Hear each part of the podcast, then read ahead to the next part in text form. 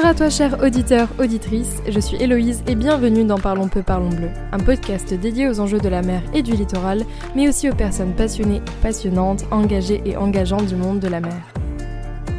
Aujourd'hui, je suis très contente d'accueillir au micro de ce podcast une grande amie, Pascaline Diodé. Pascaline est actuellement ingénieure en recherche et développement chez Enixo Engineering. Elle a travaillé sur de nombreux projets de recherche en tant qu'ingénieure à l'INRAE, au CIRAD et au CNRS. Oui, de grands noms de centres de recherche. Nous nous sommes aussi rencontrés dans le cadre de notre master en sciences de l'eau, dans lequel Pascaline était spécialisée en eau contaminants et santé. Pascaline, c'est la personne à laquelle on se réfère lorsqu'on a des questions en sciences sur des matières plutôt complexes, comme la microbiologie ou les contaminants des milieux aquatiques, en gros tout ce qui touche le microscopique. Car elle a le don d'expliquer l'inexplicable et rendre compréhensibles les cours de bio que personne comprenait. Enfin bref, elle devait prendre place dans ce podcast car avec Pascaline, on va parler d'un sujet important et qu'elle a étudié en tant qu'ingénieure d'études au CIRAD, la contamination des pesticides dans les milieux aquatiques en Martinique mais aussi de bio et phytoremédiation, de green tech et de la directive cadre loi sur l'eau. Salut Pascaline. Salut Héloïse Je suis trop contente de t'avoir dans Parlons peu, parlons bleu, comment tu vas? Mais moi aussi, je suis trop contente d'être là pour parler de tout ça, des sujets pas du tout réjouissants, mais on va dire ça dans la bonne humeur. Hein. on va voir. Dans la bonne humeur, on est positive. Bon, écoute, je t'ai rapidement présenté dans cette introduction que tu as écoutée. Mmh mais peux-tu du coup euh, te présenter de, pardon, te présenter de la manière dont tu le souhaites?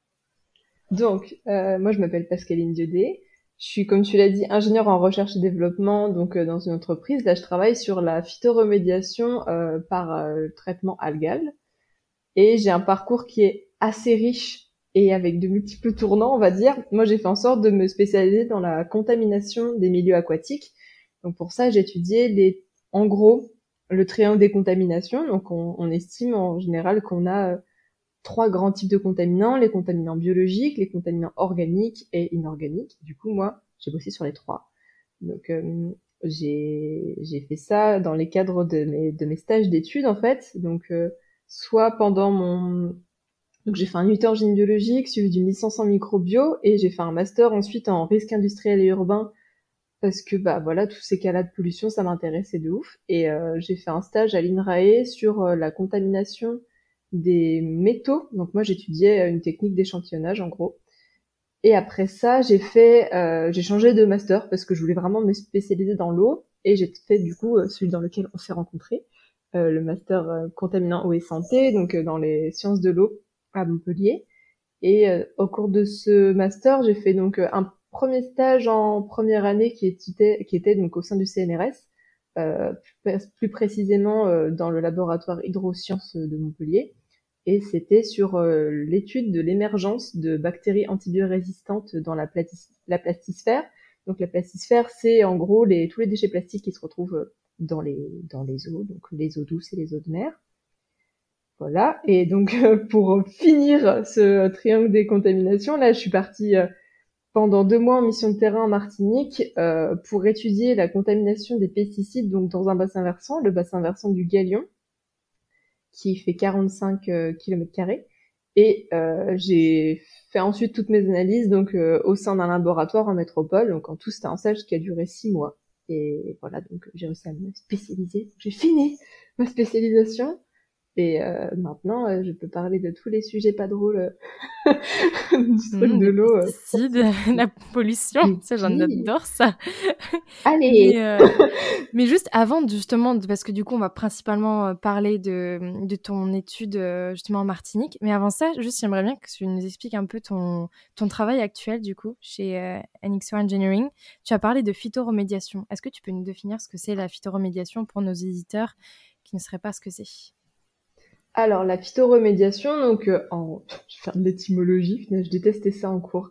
Mais en gros, phytose, donc c'est les plantes, et euh, épuration, donc c'est tout ce qui est, en gros, euh, enfin, décontamination de l'eau, pas dans le sens contaminant au sens vraiment spécifique du terme, c'est plus rendre l'eau propre et habilité à la consommation humaine en l'occurrence.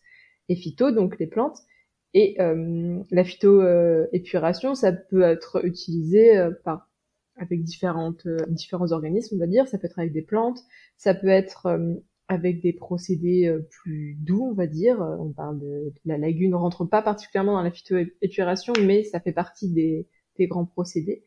Et après, donc moi, je travaille plus particulièrement sur des micro-algues, donc qu'on développe dans nos stations. Donc c'est des stations qui sont dites à énergie positive dans le sens où euh, on va avoir euh, une captation du carbone grâce aux algues qui sont euh, contenues dans nos dans nos lagunes et dans nos photobioréacteurs. Et derrière en fait on va pouvoir créer d'énergie avec par exemple du, du, biogaz qui va être consommé enfin qui va être produit par les bactéries qui, et qui consomment nos, nos, nos effluents. Donc voilà. C'est notre notre petit secret. D'accord, trop bien. Et du coup, toi, tu es en charge de faire quoi? Moi, je développe tous les produits euh, qui sont à base d'algues, donc euh, je peux pas beaucoup en parler parce qu'il y a pas mal de secrets professionnels là-dedans. On a nos secrets de process, mais euh, on voilà, on travaille avec des algues pour notamment donc là des projets qui sont sortis. Donc on a une station qui s'appelle la NX Step. C'est une station voilà qui fonctionne par bioremédiation algale. On a des projets aussi voilà de photobioréacteurs qui pourront développer à différentes échelles notamment en Amérique du Sud, euh, on a euh, on a quoi d'autre? On a des, des projets de, de décarbonation, donc euh, en gros on va traiter des fumées pour les rendre moins dégueux, on va dire. Et voilà, en fait, le CO2 contenu dans ces fumées va pouvoir être digéré par les bactéries. Donc voilà, c'est plutôt chouette, plutôt pratique. Voilà, comme j'avais dit, euh, tu sais raconter les choses compliquées et les dire tellement simplement et compréhensible, c'est incroyable. Alors, on récolte le paix des bactéries et on en fait du gaz. voilà, c'est simple. En gros, c'est ça. Mais hum, donc du coup, euh, dans donc avant de faire ça, tu as fait ton stage du coup euh, de fin d'études euh, au CIRAD sur la cartographie de la contamination en, pesticides des eaux superficielles du bassin versant, du galon en Martinique. Je lis exactement l'intitulé euh, sur ton CV que j'ai devant les yeux. par échantillonnage passif type, euh, type POSIS. Je prononce bien voilà. Et là, t'as tout compris, hein J'ai tout compris, complètement. Alors, raconte-moi pourquoi, qu'est-ce que tu as fait et quels sont du coup, enfin, la, problématique de base à laquelle on va répondre, ça sera mais quel est l'impact du coup de ces pesticides, d'où ils viennent et quel est l'impact de ces pesticides sur les milieux aquatiques? Et pourquoi c'est important d'en parler? Ok, alors déjà, euh, je vais t'expliquer le titre. Oui, Donc, euh, quand on étudie une contamination, une cartographie, ça veut dire qu'on va, on sait qu'il y a de la pollution dans la superficie qu'on étudie, mais on ne sait pas précisément euh, dans quelle mesure en fonction de la localité, en fait. Donc là, moi, j'avais tout un bassin versant, donc ça veut dire que j'avais euh, toutes les sections de rivière, et en fait, on voulait savoir précisément. Euh, on sait que les sections sont plus ou moins contaminées, mais on veut savoir si ça vient des cultures qui sont au-dessus, parce qu'en fait, les pesticides, ils ont une activité assez particulière dans l'environnement. En gros, ils sont pulvérisés sur la plante, et après, il y a plusieurs cas. Soit directement quand l'eau de pluie va tomber, ça va ruisseler euh, sur le sur le sol, on appelle ça un lessivage. Après, ça va tomber dans la rivière. Après, en fonction de leurs caractéristiques, euh, donc de ces contaminants, si jamais ils aiment plus aller dans l'eau, ou si jamais donc ça veut dire s'ils sont plus hydrophiles, ou si jamais ils préfèrent se stocker sur la matière organique, donc si jamais ils sont plus hydrophobes, ils vont se diluer plus ou moins dans l'eau. Et après, on va les retrouver en amont. Euh, enfin en amont, pas du tout, en aval de ces rivières, euh, et après donc à terme, surtout dans le cas du Nil, dans la mer. Ou alors, donc si jamais ils sont pulvérisés, euh, je sais pas, par exemple à la base du pied, ça peut être stocké dans le sol. Donc là, c'est le cas d'une molécule que j'ai beaucoup utilisée, enfin utilisée non, qui a été beaucoup utilisée en Martinique et que j'ai pas mal étudiée parce qu'elle se stocke longtemps. C'est la chlordécone. C'est une molécule qui se stocke dans les sols et en fait, après, ça fait exactement comme un sachet de thé. Ça se diffuse pendant des années et des années et des années dans le sol. Et euh, quand euh, je dis ça se diffuse, ça veut dire que c'est vraiment libéré dans, dans les eaux qui pénètrent en profondeur dans le sol et qui après vont ressurgir un peu plus loin dans les rivières euh, ou dans les nappes phréatiques. Derrière, ça pose des gros soucis. Donc c'est pour ça qu'on fait de la cartographie, c'est pour savoir à peu près d'où ça vient. Donc ça, voilà, c'est pour euh, première partie, donc cartographie de la contamination en pesticides, et après l'échantillonnage passif, en gros, pour étudier ces contaminations, donc tu as plein de, de, de modes d'études. En fait, tu peux prélever de façon ponctuelle de l'eau, tu peux installer des petits préleveurs qui vont prélever bah, du coup on continue de l'eau et étudier un peu tout le temps euh, ta contamination que tu as dans l'eau, sauf qu'en fait, euh, la contamination des, des cours d'eau, je vais beaucoup dire contamination. ça être tout le temps. Mais du coup, euh, pour étudier ces, les concentrations contenues dans les eaux, le souci c'est que en fait, c'est pas du tout constant dans le temps. T'as énormément de variations dans ton petit gra as un graphique en gros en dents de. Sauf que si tu fais que des prélèvements ponctuels, tu peux pas forcément voir tous les pics. C'est pas hyper représentatif. Si jamais tu fais un prélèvement tout le temps, là, tu peux voir les pics, sauf que c'est hyper contraignant. Et derrière, enfin, faut savoir que pour analyser un prélèvement, il te faut euh, mais plusieurs journées. Alors si tu fais des prélèvements tout le temps, en fait, c'est juste une charge de travail pas possible et c'est pas forcément réalisable, surtout en Martinique où il fait très chaud et où tu ne peux pas forcément conserver tes échantillons euh, bah, dans des conditions froides, parce qu'un échantillon chaud est un échantillon qui se dégrade, donc ça pose pas mal de soucis de stabilité, euh, en particulier dans les conditions tropicales euh, dans lesquelles j'étais. Et donc l'échantillonnage passif, c'est un petit, une petite membrane qui s'appelle un PO6. Donc c'est pour Polar Organic Integrative Sampler Ouais, c'est ça. Faudra vérifier sur Google. et euh, du coup, c'est euh, c'est une petite membrane qu'on pose dans l'eau. Donc euh, c'est un échantillon intégratif parce que du coup, tu le laisses dans l'eau pendant plusieurs jours. Moi, c'était trois semaines pour le pendant laquelle j'ai laissé les petites membranes. Et après, en fait, tout au long de son immersion, elle accumule les polluants parce qu'en fait, la phase la phase absorbante que tu as dessus, ça, elle est chargée de manière à attirer en fait les molécules d'intérêt. Et donc moi j'avais immergé ça dans des, ça ressemble à des grosses passoires en gros que tu mets dans l'eau, tu les immerges, ça prend en eau, ça accumule, ça accumule, et après derrière moi je vais extraire les polluants euh, qu'il y a sur la phase avec euh, des petits composés, euh, des petits composés chimiques pour décrocher les polluants hyper accrochés à leur filtre là et, les, les, quantifier quoi concrètement. D'accord. Et mais du coup, cette molécule, c'est quoi les impacts enfin, Qu'est-ce qu'elle cause, enfin, cette molécule que tu as étudiée? Alors j'en ai Tu me rappeler le nom? Attends, oui, parce que tu m'en as sorti. T'as dit le nom d'une molécule? Ouais. Euh, là, c'est la plus, en gros, c'est la plus problématique et puis la plus connue aussi en Martinique. Ça s'appelle la chlordécone. C'est un, ouais, c'est un insecticide qui a été utilisé euh, sur la banane, contre la, le charançon du bananier. C'est un petit insecte qui se loge dans le, la tige du bananier, puisque le bananier n'est pas un arbre, mais une grande une grande herbe, en gros.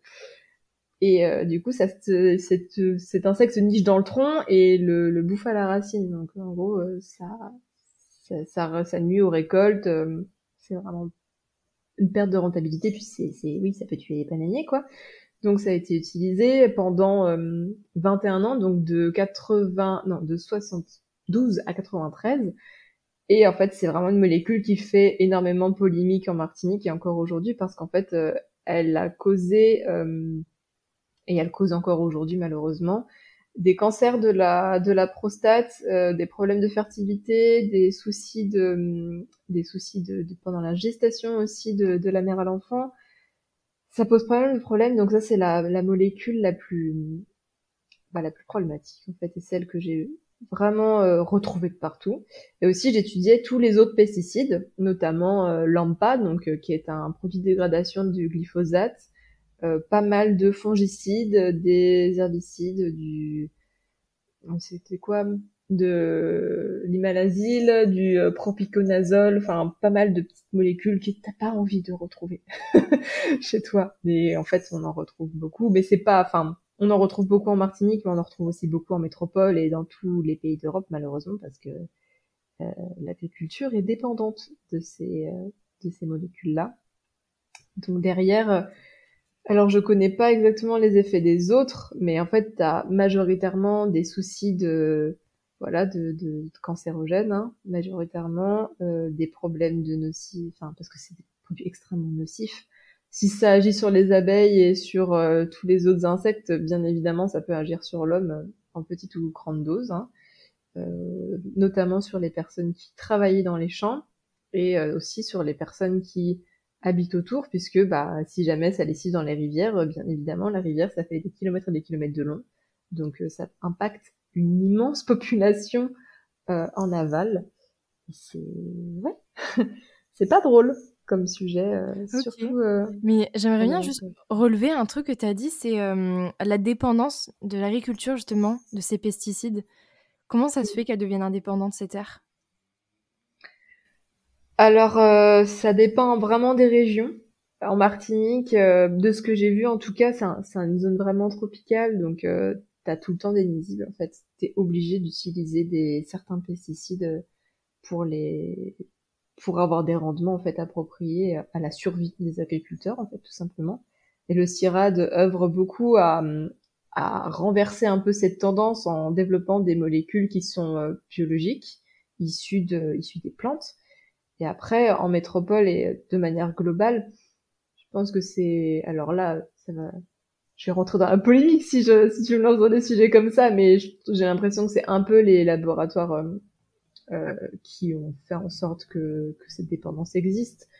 Enfin, tout ce qui est les, ces molécules-là, il y en a certaines qui ont été développées par euh, des industries, euh, pour ne pas la nommer, comme Bayer ou des choses comme ça, qui ont fait en sorte que, voilà, qui est bizarre, tu vois, c'est que des fois les producteurs de, enfin, les personnes qui synthétisent ces molécules-là, derrière, elles ont aussi des branches en, en engrais, elles ont aussi des branches en graines, euh, notamment, par exemple, tu as des maïs euh, normalement, le maïs, tu peux totalement le, bah, le, le ressemer toi-même, en fait, euh, récolter tes grains et puis après les refaire germer.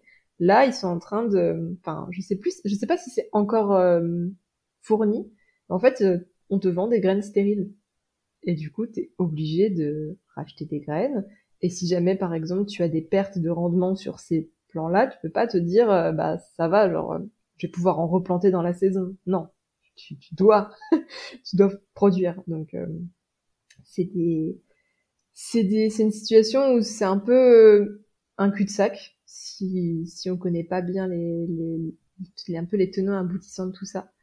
Mais derrière, il y a quand même énormément d'organismes qui se battent pour euh, bah, développer des molécules qui soient moins dangereuses pour les agriculteurs, qui soient plus adapté aussi euh, à, bah, à l'usage qu'on en fait, tout simplement, à éviter de cibler trop large aussi, euh, de, de, qui pourrait, ce qui pourrait impacter quand même toutes les autres espèces environnantes. Donc euh, voilà. Après là, c'est vraiment pas ma spécialité, hein, c'est vraiment euh, de ce que j'ai vu. moi, c'est plus voilà dans tout ce qui peut y avoir derrière. Je me demandais si c'était aussi, parce que là, du coup, tu me parles, c'était pour, bah, du coup, éviter les, les, nuisibles, mais je me demandais s'il y avait, du coup, une sorte de dépendance du sol même, tu sais, du fait que le sol s'habitue à ces pesticides, et du coup, au moment où, justement, il, y a une nouvelle culture, etc., ou toujours la même culture, il sera moins productif. Est-ce que tu penses que ça peut jouer, ça, ou c'est... C'est seulement pour les nuisibles ou la terre justement ne s'habitue pas à tout ça? Parce que tu sais, on dit en général que mmh, quand on veut passer d'un terrain agricole en bio, faut attendre je sais pas combien de temps, une centaine d'années pour que tous les pesticides euh, s'en aillent en fait. Parce qu'il y a une sorte du coup d'habitude, enfin la, terre à stocker quoi. Ouais, alors c'est pas vraiment une, ouais, c'est vraiment un stockage, c'est pas trop une habitude parce que une habitude tu pourras en parler pour des engrais, euh, azotés ou phosphorés, mais euh, là c'est vraiment ouais le fait que le sol accumule de ouf parce qu'en fait ce qui accumule le sol en gros t'as trois éléments, t'as le sable, le limon et l'argile et en fait, l'argile, c'est un élément qui a, en gros, des feuillets électrostatiques. C'est euh, c'est un peu comme un millefeuille. À l'intérieur de, c'est comme si tu avais des aimants à l'intérieur d'un millefeuille, en gros. Et que du coup, ces petites interactions électrostatiques, elles attirent de ouf, donc euh, l'eau, déjà, et aussi toutes les petites euh, molécules qui peuvent se qui peuvent se former. Donc, on parle de complexe argilo-humique, donc c'est vraiment le truc qui sert à donner de la densité au sol. Et c'est dans ce complexe-là que tu as certains certaines molécules, donc qui vont se fixer plus ou moins fortement au sol. Et en fait, le temps que l'eau érode les liaisons chimiques et les décroche, des fois, ça prend, mais, ouais, 50, 60 ans. Enfin, tu, des fois, on s'en sort pas. Enfin, tu peux, t'as beau faire des carottages de sol et les analyser, tu retrouves toujours des trucs, même si euh, on met en bio depuis 20 ans. C'est problématique. ouais, c'est fou. Ok. Et du coup, les résultats de ton étude, parce que du coup, toi, tu as analysé euh, tous ces pesticides, l'impact de ces... Enfin, mhm. du coup, déjà, la présence, tu as cartographié, donc du coup, tu as analysé la présence de ces pesticides dans le milieu aquatique. Qu'est-ce que ça a donné, du coup?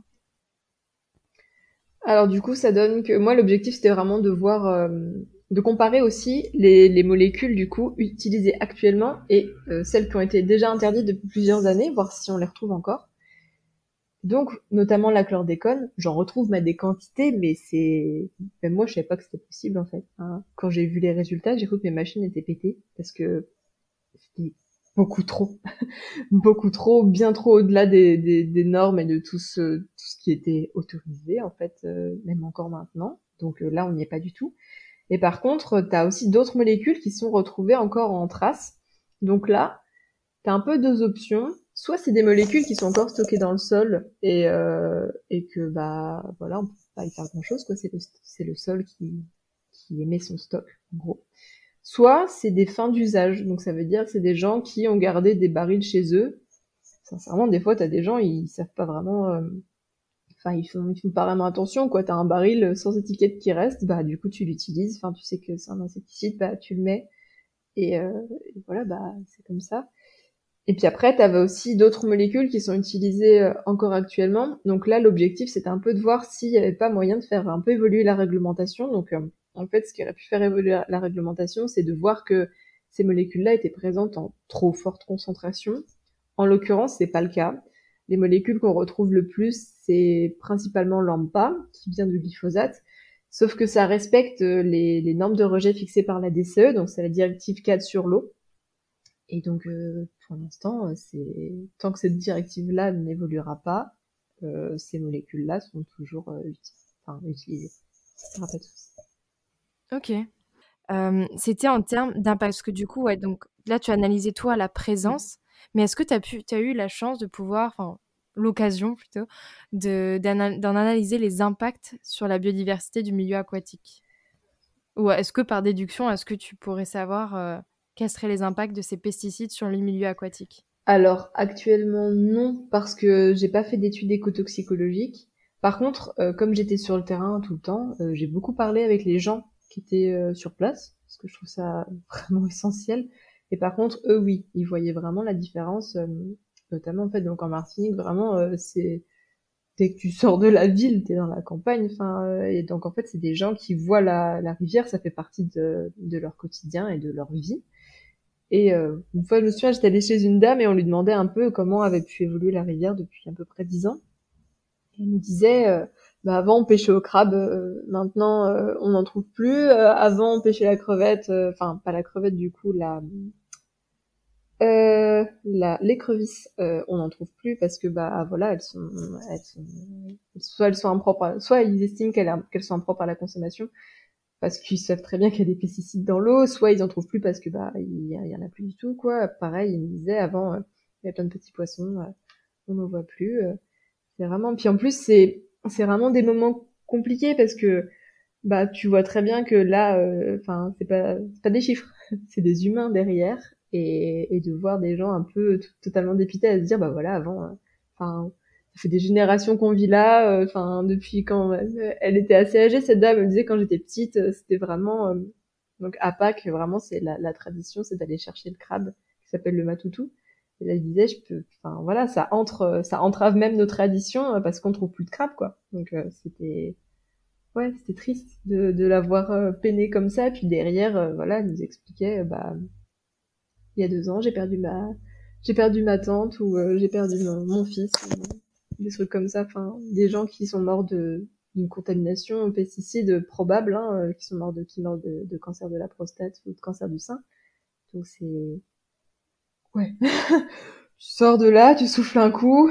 directement relié à ces pesticides. Donc, euh, ouais, c'est Ouais, donc tu as fait une étude sociologique en fait sans même le vouloir, tu vois, de l'impact de ces pesticides. Euh, sur, sur l'humain. C'est vrai que, ouais, tu vois, ma question, c'était vraiment l'impact sur la biodiversité du milieu aquatique. Mais oui, il y a l'impact humain aussi qui, est, qui est primordial aussi. Mais tu vois, cette problématique, il faut en parler parce que comme on s'est dit au téléphone, wow, ma voix là. comme on s'est dit au téléphone, c'est là, c'est la problématique que toi, tu as étudiée euh, en Martinique. Mm. c'est ton étude de cas, mais c'est aussi quelque chose que l'on retrouve partout en fait. Partout dans le monde, dès qu'il y a une rivière à côté euh, d'un terrain agricole. Est-ce que du coup, tu des... Est-ce que aurais des exemples de d'études de cas qui, seraient, euh, qui se passent en ce moment en France ou pas? Études de cas, bah, il y en a plein en fait. Euh, en fait, il faut savoir que la, Commission européenne, elle, elle, autorise ou pas certaines molécules. Donc, euh, c'est un peu tout le temps sur la table. Tu as une liste, en gros, des... Alors, c'est fait en plusieurs euh, axes. Tu as une liste noire, en gros. Donc ça, c'est les molécules vraiment interdites. Après, tu as une liste de surveillance. Donc là, c'est des molécules qui sont étudiées en permanence dans l'environnement, donc testées, en gros.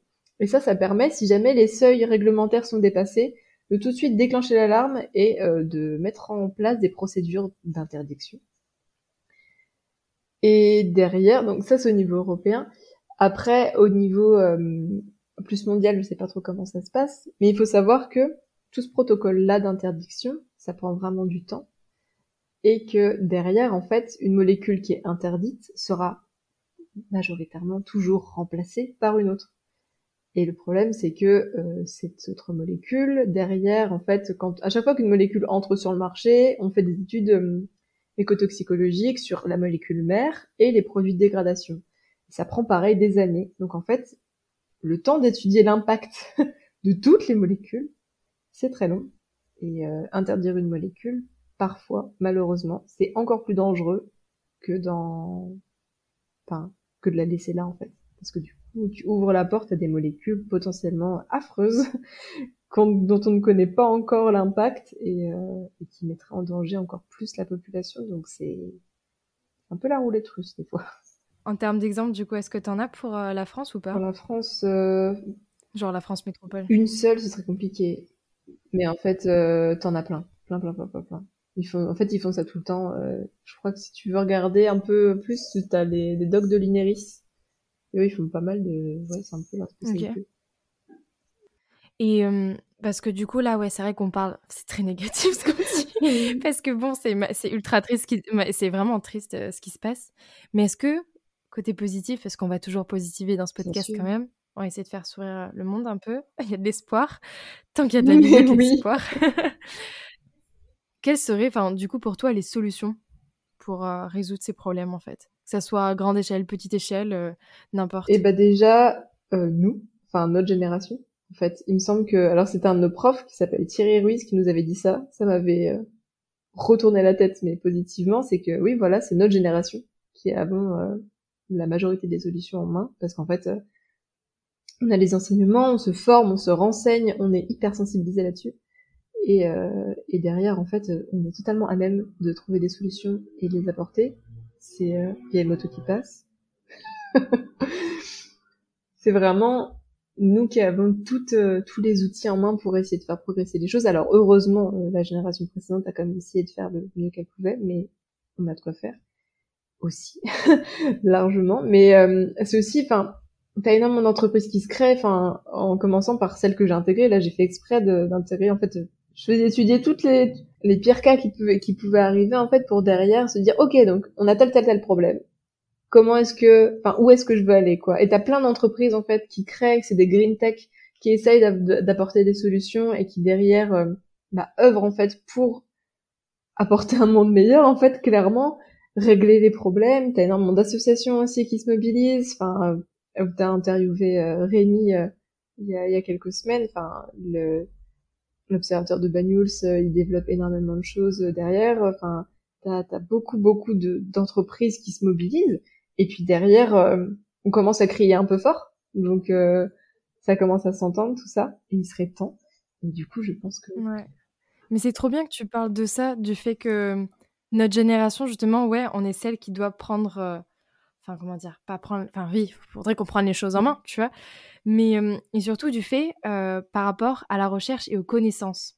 Je trouve que c'est un sujet ultra important parce que c'est vrai que nous, notre génération, on est l'une des premières, tu vois, à avoir eu dès le collège et le lycée des, mmh, des matières où on apprenait à chercher la documentation sur Internet. Contrairement à nos parents qui, eux, sont confrontés, tu vois, maintenant à l'émergence d'Internet, de ce surplus de connaissances, d'informations, ils savent même plus comment les trier. Du coup, euh, je pense que c'est même plus la génération qui font face aux fake news, euh, qui se prennent les fake news en pleine tête. Alors que nous, tu vois, on a plus de recul sur ça. savoir comment trier l'info et tout. Et ce qui fait que on a un pouvoir énorme en fait. Enfin, je trouve. Et c'est pour ça que, enfin, moi j'ai décidé de d'abord interviewer euh, vous mes potes mes potes et même il y en a je je connais pas trop mais que j'ai croisé qui sont jeunes. On a tous à peu près le même âge, dans la vingtaine. Et mais euh, waouh, qu'est-ce qu'on est fort en termes de connaissances, tu vois. Enfin, enfin moi je, je, le dis, enfin moi parce que je suis ultra curieuse du coup d'apprendre ce que vous savez. Et je me dis putain c'est fou à notre âge tout ce qu'on sait c'est trop bien en fait. Et il faut qu'on parle. Et justement, ce qui fait que c'est c'est qu'on est légitime à parler en fait. Et c'est ça. C'est tu vois, tu vois quand je t'avais demandé de venir sur mon épisode euh, premier il y a quelques mois, tu m'avais dit. Euh, mais je suis pas légitime à parler. mais bien sûr que si. Enfin, là, tu nous as fait un, cours, mais waouh, mais super intéressant. J'ai appris des trucs, tu vois, même si j'ai participé à la soutenance de, de Pascaline pour ce stage-là. Mais pour moi, on est genre, on a tellement une légitimité à parler parce qu'on est les jeunes experts, genre de demain, et enfin d'aujourd'hui surtout, tu vois. Et euh, non, Pascaline, tu as toute ta légitimité à parler et surtout, enfin, c'est super intéressant. Ah, merci. Voilà, en plus, ouais, t'as que l'audio, mais euh, parce que ça se voit pas que je parle avec les mains là. mais, euh, mais ouais, ouais, enfin, tu. En fait, moi, j'ai un peu toujours ce, ouais, un peu ce syndrome de l'imposteur à dire, ouais, enfin, je vais juste postuler, genre c'est tout. Fin. Après, j'ai fait mon taf.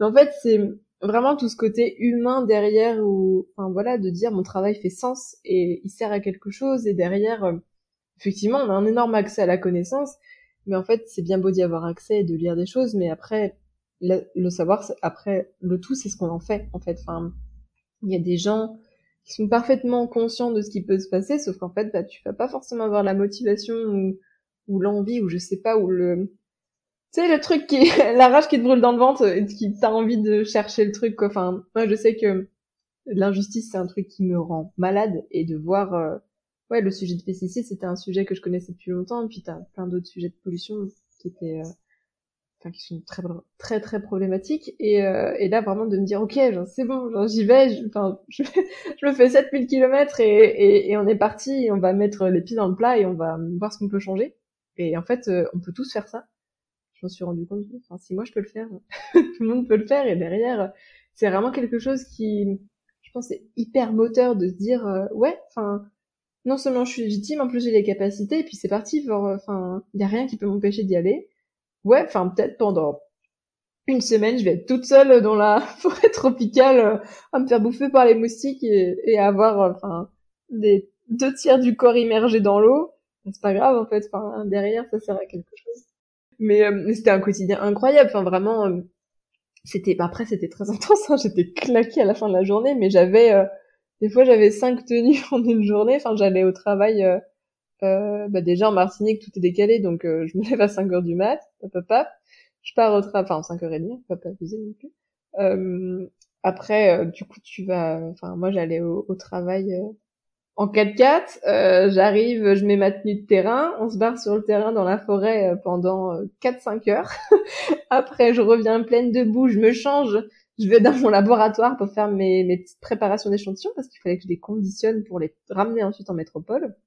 D'ailleurs, belle expédition d'échantillons, c'était tout un pays. Et derrière, j'allais mettre mes habits de bureau, euh, pour faire un petit peu de traitement de données quand même. Et après, euh, je me rechangeais. bon, bien sûr, après l'après-midi, je mettais mon maillot de bain et j'allais plonger. Hein. Faut pas déconner non plus, mais euh, mais c'était intense. c'était génial.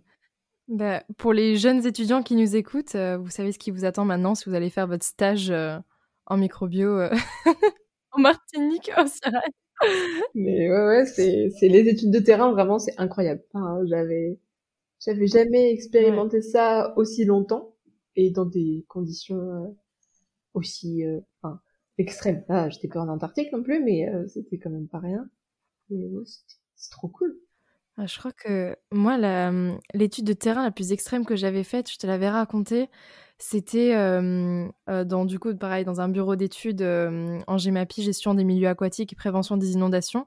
Et on était dans une petite barque de 1 mètre sur 1 mètre. On était deux et on devait longer sur 5 km un cours d'eau pour mesurer la vase. Mais on mesurait la vase manuellement, quoi. Oh là, j'ai fini la journée, j'ai pué, je sentais mauvais. Enfin, manuellement, tu on avait une sorte de, de grandes règles qui se pliaient, Ah. tu vois, qui faisaient, je pense, 4, 4 mètres de long. Et, euh, et à chaque fois, on devait la tremper, mesurer la hauteur de bout, la, haute- la- mesurer la hauteur d'eau. Enfin, c'était. Mais ça me fait un super bon souvenir, c'était super drôle. Mais à la fin de la journée, qu'est-ce que j'avais mal partout parce qu'on du coup on y allait à, à la Oui. rame. Enfin non, on ramait et en même temps on appuyait notre rame sur le sol pour pouvoir avancer. Et ça avait duré mais toute une journée. C'était Ah. Pff, Enfin bref, de ces, ces, ces études de terrain incroyables euh, dans, dans le milieu de l'eau, c'est fantastique. Je recommande. Ah ouais, c'est génial, mais c'est pour ça aussi que ça me fait énormément rire parce que t'as, bon, t'en as quand même presque plus, mais en sciences t'as quand même pas mal de, enfin t'as quelques machos et qui nous prennent un peu pour des petites princesses. Et quand t'arrives couverte de boue, t'as ravé dans la vase ou que moi j'étais en 4x4 euh, dans la dans la boue pendant pendant toute une matinée, t'es tombé en panne, t'as réparé ton truc et tout, t'es là. Alors, c'est qui la princesse? Mais, mais ça, c'est un, ça, c'est un sujet. Hein. Mais ça, c'est un sujet hein, de la présence des femmes, enfin, les femmes dans le milieu scientifique. Hein, parce que ça aussi, j'aimerais en faire un épisode, mais on peut en parler aussi. C'est.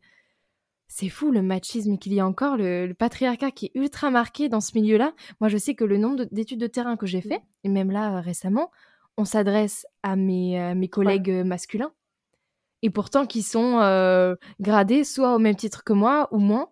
Et pourtant, on s'adresse à eux, tu vois, en premier. Et puis bon, après, ils sont là, mais non, mais si vous avez des questions, Ah, mais- vous les posez à elles, quoi. C'est pas moi qui peux ça- répondre. Ça, arrive très souvent. Et puis en plus, enfin, euh, moi en Martinique, enfin, j'ai un gabarit crevette. Enfin, euh, j'arrive, euh, j'ai mes petits, enfin, mes petits, mes petites bottes et tout. euh, et puis t'es là, mais euh, c'est elle là qui fait son bah oui, bien sûr. Oui, En fait, c'est un peu toujours, euh, on est obligé de faire nos preuves. euh, J'ai l'impression encore plus fort que les autres. Et après, derrière, une fois que t'as atteint une certaine crédibilité, du coup, euh, là, on te fait un peu plus confiance. Mais c'est un peu, oui, enfin, moi, je sais que, je sais pas, moi, quand j'ai des rendez-vous pro, euh, enfin, je revois mon vocabulaire, mais un peu, quoi, pour éviter de dire des conneries et de me dire, et de me rendre compte, euh, mince, enfin, euh, là, je vais pas du tout être prise au sérieux euh, si, si on me parle ou quoi. Alors qu'en fait, ça devrait même pas être le cas. En fait, je suis là, j'ai mérité ma place, et, et au bout d'un moment, enfin, moi qui vais sur le terrain, enfin, c'est, c'est, c'est moi qui fais les expés, qui prévoit tous tes plans, enfin, juste, euh, respecte-moi. Alors, au CIRAD, moi, ça, j'ai presque pas rencontré ça. Mais euh, c'était plus dans la culture martiniquaise où, bah oui, effectivement, t'as un peu plus ça, même si c'est quand même, je trouve bien moins lourd qu'en métropole pour le coup. Enfin, c'est plus nuancé, on va dire. Mais, mais oui, après, dans les, dans les autres labos de recherche où j'ai pu aller, euh, ouais, enfin, t'as quand même pas mal de, ouais, ce truc-là du, euh, t'es qui pour parler de ton sujet, en gros? Euh, alors que, bah, alors moi c'est pas mon cas, mais t'as des filles, elles ont juste fait une thèse en fait là-dessus. Enfin, au bout d'un moment, juste, euh, il s'agirait de, de se serrer les coudes un peu dans la connaissance au lieu de forcément se, se, ouais, pas de justifier, pas de se justifier, mais presque quoi. Et, je sais pas si ce mot existe, mais euh, mais de ouais, de, de sans cesse se, se, on perd du temps en fait, en tout le temps en essayant de se justifier, en demandant de, ouais, en demandant nos preuves. Au bout d'un moment, juste bon, euh, on est tous là pour la même cause. euh, s'agirait de, travailler ensemble un petit peu quoi. Je suis complètement d'accord, c'est fou. Mais bon, parce qu'on arrive à... Je dis Pasco parce que c'est ton surnom, mais Pascaline, euh, pour ceux qui ne connaissent pas. Pascaline, du coup, nous arrivons à la fin de cet épisode. Alors, j'ai quelques questions pour toi. Premièrement, une, euh, j'ai fait exprès de ne pas te l'envoyer d'abord. Tu vas peut-être être surprise, mais parce que du coup, ce, podcast est que tout de même dédié à la mer. Et je sais que tu aimes bien la mer parce que on adore aller nager toutes les deux avec nos combis euh, en février euh, en Méditerranée. Pour toi, la mer, c'est quoi? Qu'est-ce que c'est? Ça va être bateau, mais pour moi la mer c'est la vie un peu. Enfin, c'est c'est un des poumons avec tout le phytoplancton qui est à l'intérieur. Enfin, c'est ça. Moi, je suis née dans, je suis née dans la forêt, pas vraiment, mais je suis née à côté de la forêt. Enfin, chez moi, il y a que ça. La mer, euh, c'était vraiment que l'été euh, quand j'étais petite, quoi. Mais en fait, c'est après. euh, Enfin, c'est un, un élément juste fondamental de notre de notre planète. Enfin, la mer qui après découle sur l'océan. Enfin, c'est oui, c'est notre poumon. C'est ce qui est le plus précieux, il me semble, à protéger avec, enfin, avec l'humain et euh, et la biodiversité terrestre aussi. Et derrière, enfin, tout part de là. Donc euh, ouais, c'est c'est la base de notre petit de notre petit système. Souvent, les gens me répondent la vie. C'est incroyable, ça nous vient directement. Bah ouais, mais en même temps, est-ce que c'est pas un petit peu une déformation professionnelle Mais on, nous le dit, enfin, c'est, on a toutes les preuves devant les yeux. Là, non, on peut pas dire autre chose en fait, c'est bah pas possible. C'est, vraiment ça. Mm. Et hum, deuxième question, bon, cette, fois je t'ai demandé de les préparer, c'est hum, est-ce que tu aurais un ouvrage, un documentaire, un article, une thèse à nous partager? Oui, j'ai bien fait mes devoirs. Euh, oui, alors euh, c'est que alors moi c'est la c'est l'article sur lequel j'ai basé euh, tous mes travaux d'études en fait en Martinique. C'est un article de Pauline Della Rosa et de toute son équipe qui est paru en 2017 et en gros, ça, euh, c'est un article qui étudie le lien entre euh, la pollution chronique dans les rivières et les usages euh, historiques en fait en pesticides. Et voilà, donc c'est un peu, ça met en lumière les différents problèmes de gestion. Et le titre du coup de l'article, c'est quoi? Tu l'as ah. ou pas? J'essaie de le traduire en plus là, mais ça n'a pas marché. Ça s'appelle, alors ce magnifique accent anglais avec le roulage de R italien, ça s'appelle Linking Current River Pollution to Historical Pesticide Use. C'est alors Insights of for Territorial Management. Si ça vous intéresse de savoir euh, quel est le l'article euh, de, Pascaline, il sera dans le lien, euh, vous pourrez le lire directement. Euh, voilà. lisez le titre, c'est plus. Oui, lisez le titre, ce sera plus l'accent que la magnifique de Pascaline. Ah là là, les conférences, elles vont être belles. Voilà, c'est établir un lien entre pollution actuelle des rivières et utilisation historique des pesticides, des idées pour la gestion territoriale. Voilà. Ah, mais voilà. c'est beaucoup plus clair. Merci Dipel. Ah oui, merci Dipel. Est-ce que tu aurais, pour finir, une belle citation que tu aimerais nous partager? Tout à fait. Alors, c'est une citation qui est assez récente puisqu'elle est de Cyril Dion euh, dans son livre qui est paru en 2022. C'est le qui s'appelle Animal. Animal, en Qu'on adore. Tout simplement, la de anglais, ça suffit. donc, cette citation, c'est un truc... Au début, je voulais dire la citation de Rémi, mais en fait, je me suis aperçue qu'il me l'avait prise. Donc, bah écoute, merci Rémi, je suis obligée de changer de citation. Mais elle me parle énormément et ça fait sens aussi avec ce que j'ai pu euh, te dire avant, c'est ce monde ne peut pas changer simplement parce que nous voulons qu'il change. Il changera quand nous serons le changement nous-mêmes. Et je trouve que ça fait une belle boucle sur euh, ce que je t'ai dit avant, sur le fait que la solution, c'est nous. exact. On, se bouge et on va y arriver. Exactement. Mais écoute, merci beaucoup Pascou. C'était trop chouette de t'avoir. Mais avec plaisir. Merci à toi. Et voilà, c'est la fin de cet épisode, j'espère qu'il t'a plu. En tout cas, si les informations et la documentation de Pascaline t'intéressent, n'hésite pas à jeter un coup d'œil dans la description de cet épisode, tu trouveras tout ce dont on a parlé. Sur ce, je te remercie d'avoir écouté jusqu'au bout de cette interview et je te dis à bientôt dans un nouvel épisode. Ciao